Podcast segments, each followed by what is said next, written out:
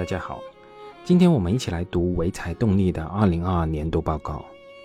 在开始之前，我回应一下前段时间一位朋友的留言。这位朋友提到了我在最近的节目里面基本上没有在涉及潍柴动力这家公司，是不是有什么变动啦？其实关于潍柴动力，我以后也会尽可能少涉及，因为在去年我在某平台上收到了潍柴控股公司发出的。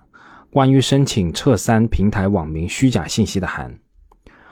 关于这封函的具体内容，我这里就不多说了。反正从我本人而言，我肯定不会毫无根据的发表一些言论。如果有一些是推测性的内容，我也会很明确的说，我推测或者说我想。当然了，他们认为我这样说可能对公司会有所影响，那对于所涉及的内容，我这里就不多做评论。从我个人而言，确实观感不太好，以后我就尽量少提及这家公司吧。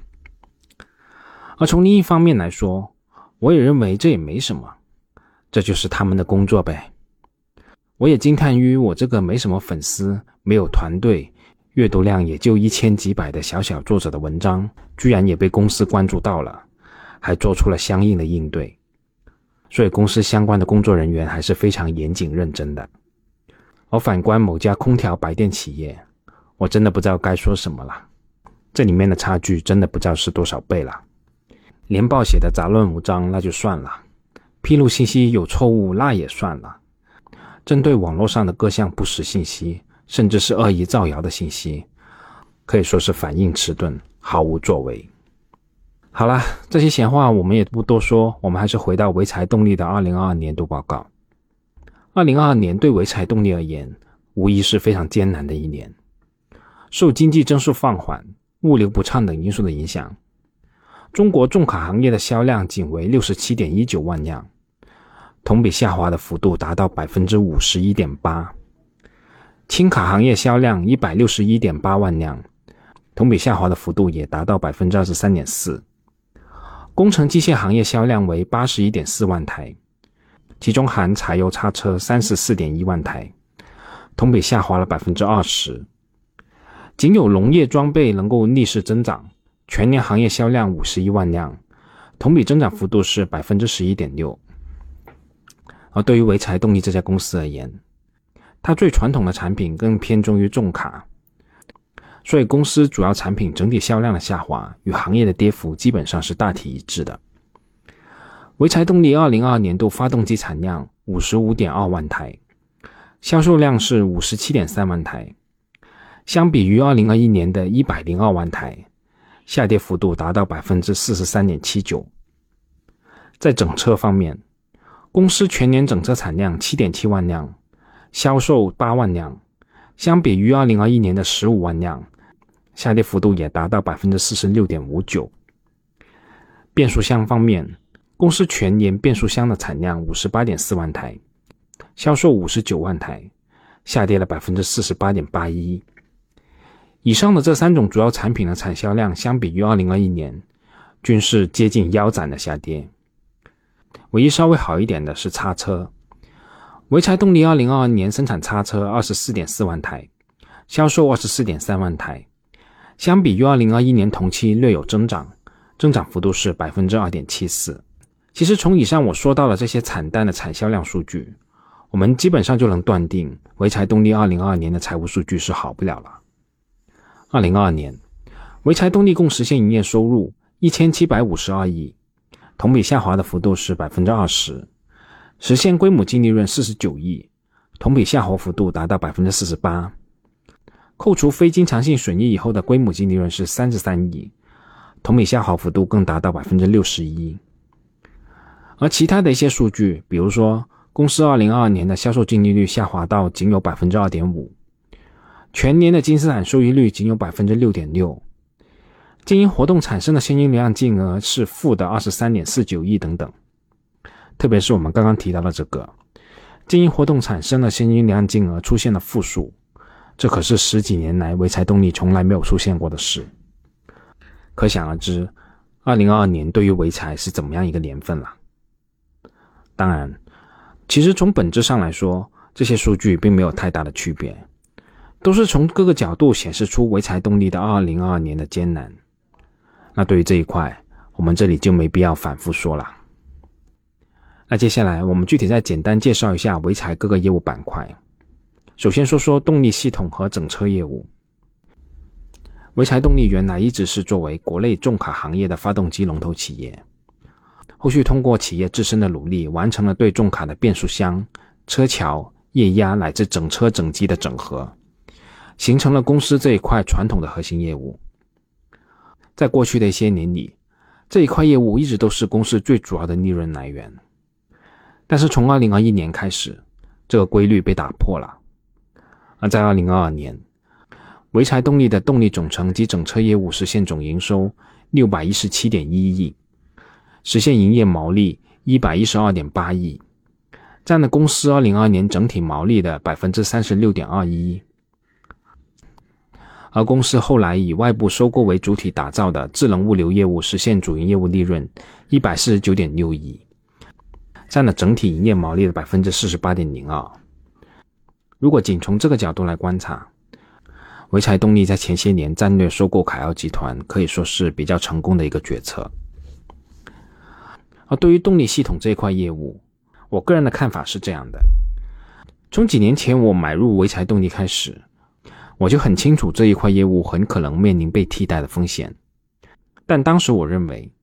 在乘用车领域，电动车代替油车的进程会比较快；而在商用车领域，特别是长途重卡这个市场本身。电力替代会是最后的一个环节，甚至很可能到最后，电力重卡仍然没办法完全替代以内燃机为动力的重卡。而作为重卡发动机领域的绝对龙头，在这个过程中会淘汰相当部分的竞争对手，潍柴动力在这个市场中占领更多的市场份额也是相当有可能的。比如，公司在二零二二年就发布了全球首款的本体热效率达到百分之五十二点二八的柴油机和百分之五十四点一六的天然气发动机，这可以说是领跑世界发动机热效率的技术了。不过话说回来，时代发展到目前这一步，任何逆潮流而动的行为其实都是螳臂当车，也包括我们在年报中也看到了，潍柴在今年的研发项目中。已经新增了很多，比如说轻卡纯电动系统开发、重卡混合动力系统开发、高比能硫化物固态锂电池研究、纯电动重卡集成化动力系统开发等等这些项目。在可以预见的几年时间里，氢能源等等这些项目确实暂时指望不上了。潍柴还是要逐渐往纯电动和混动这条路线上靠拢的。而就在二零二三年的五月十二号。潍柴动力与比亚迪在深圳达成了战略合作。潍柴动力的执行总裁王德成与比亚迪集团的副总裁何龙代表双方签署了战略合作协议。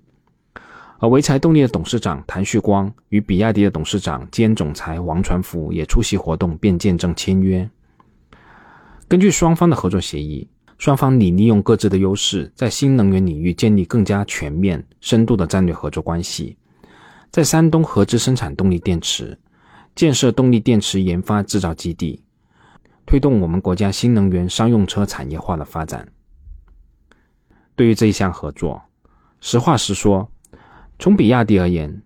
需要在山东建立动力电池生产基地，其实完全可以自己干。而比亚迪的电动及混动家族的载重货车，其实早已经成体系的推出了。潍柴动力在这一项合作中能够提供的价值。除了热效率比较高的发动机，主要就是在市场的开拓领域了。对于这一项合作，我这里不多做评论，我们后续慢慢观察吧。那接下来我们再来看看公司的智能物流业务。我们刚才也提到了，从二零二一年至二零二二年这两年间，潍柴动力的智能物流业务贡献的利润已经超过了公司的传统业务。这项业务二零二二年共实现营业收入。一百一十一点三六亿欧元，同比增长幅度是百分之八点二，而折算成人民币以后的营收是七百八十九点一亿。其中以德马泰克为代表的供应链解决方案实现销售收入三十八点零七亿欧元，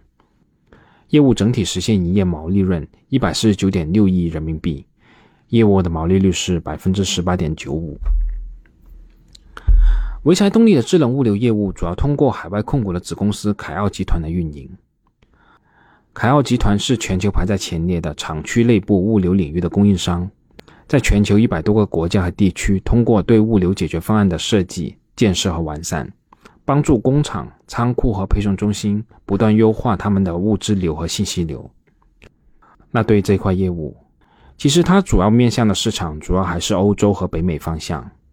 所以对于这项业务。我更加关心的是潍柴动力对它的整合情况，以及由于地缘政治而引发其他的一些风险的可能性。那接下来我们再来介绍一下本期潍柴动力有大动作的农业装备领域。在二零二二年四月，潍柴动力向控股股东潍柴控股集团购买了雷沃重工百分之二十二点六九的股权。收购完成以后，潍柴动力持有雷沃重工百分之六十二的股权。成为了雷沃重工的控股股东。在二零二二年八月，潍柴雷沃与潍柴重机签订协议，以七千二百四十三点六七万元购买潍柴重机零部件分公司相关业务资产包。在二零二二年九月一号，潍柴雷沃与潍柴重机办理了资产交割手续。而这一次，潍柴动力终于完成了对雷沃的重组，进一步提高了公司在农业装备领域的影响力。潍柴雷沃智慧农业科技股份有限公司是农业装备品牌的龙头企业之一，也是目前潍柴集团重要的战略业务单元。雷沃作为国内极少数能为现代农业提供全程机械化整体解决方案的自主品牌，旗下的收获机械、拖拉机等业务连续近二十年保持行业领先，在二零二零年农业装备动力行业占有率超过百分之二十。那在重组完成以后。潍柴和雷沃在技术整合和市场占有等多方面实现了协同共赢。公司在二百马力以上的大拖拉机、小麦机、玉米机销量稳居行业第一位，领军地位持续稳固。依托潍柴高端非道路全系列发动机、CVT 动力总成和液压动力总成等核心产业资源，推进完成了 CVT 及动力换挡拖拉机、大位入重轴流及主镐器小麦机。八至十斤公斤水稻机、轻贮机、净穗兼收玉米机、高端农机具等等这些战略产品的开发，实现了中国首款商业化的二百四十马力 CVT 智能拖拉机的批量交付，打造完整的智能化农业全程机械化系统解决方案。公司通过瞄准智慧农业的前沿，引领行业转型升级，持续开展关键技术攻关。实现了重型拖拉机的线控底盘、智能化等技术突破，完成了 L 二级智能驾驶产品的开发，升级二点零智慧农场管理平台，全面掌握多参数监控及智能化控制、多参数融合调控策略等核心技术，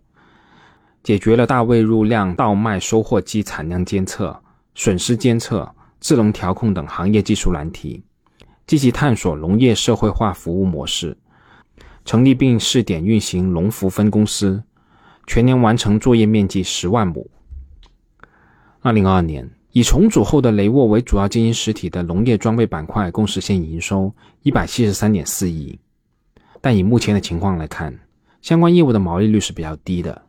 二零二二年的毛利率仅为百分之十三点零九，全年实现毛利润二十二点七亿元。那接下来我们再讲讲公司的氢燃料电池板块。二零二二年，国内的燃料电池车的销量由年初的一百九十二辆增长至年末的三千三百九十七辆。燃料电池车销量占新能源车的销量占比由百分之零点零四上升至百分之零点四二。从增速的角度上看并不低，但总体的基数确实太低了，渗透率处于较低的水平，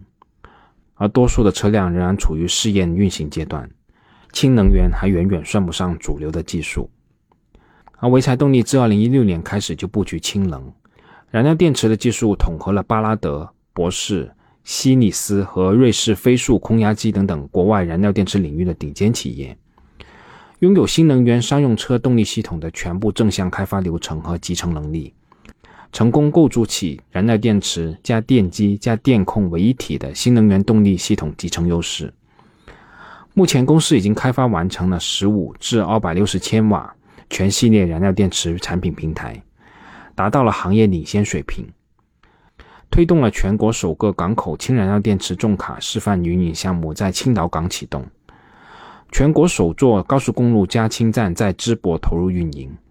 配套了潍柴动力产品的四十九吨燃料电池重卡沿济青高速开展了示范运营，行驶里程超过二十四万公里。与中国重汽联合发布全国首款氢内燃机高端重卡，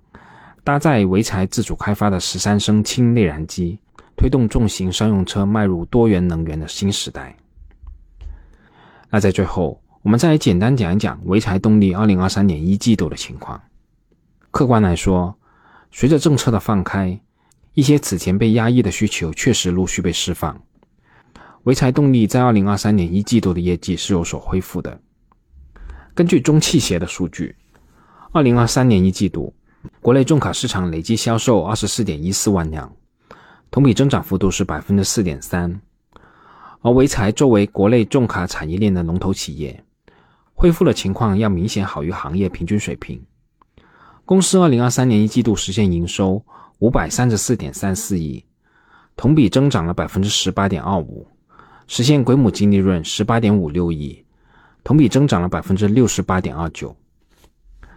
二零二三年一季度，公司销售各类发动机十九点四万台，同比增长了百分之七点六。其中重卡发动机销售七点一万台，同比增长了百分之四十六。装机率由去年同期的百分之二十七点八提升至百分之三十六点二。重卡整车销售三万辆，同比增长了百分之八十三。市占率由去年同期的百分之七点一提升至百分之十二点五。同时，公司的出口业务表现也比较好。二零二三年一季度出口发动机一点八万台，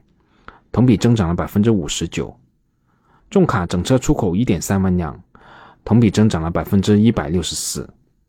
好啦，关于潍柴动力，我们这次就给大家讲这么多，我们下次再见吧。仅作为我个人投资的记录。所谈及的投资标的不涉及任何形式的推荐，请独立思考并自担风险。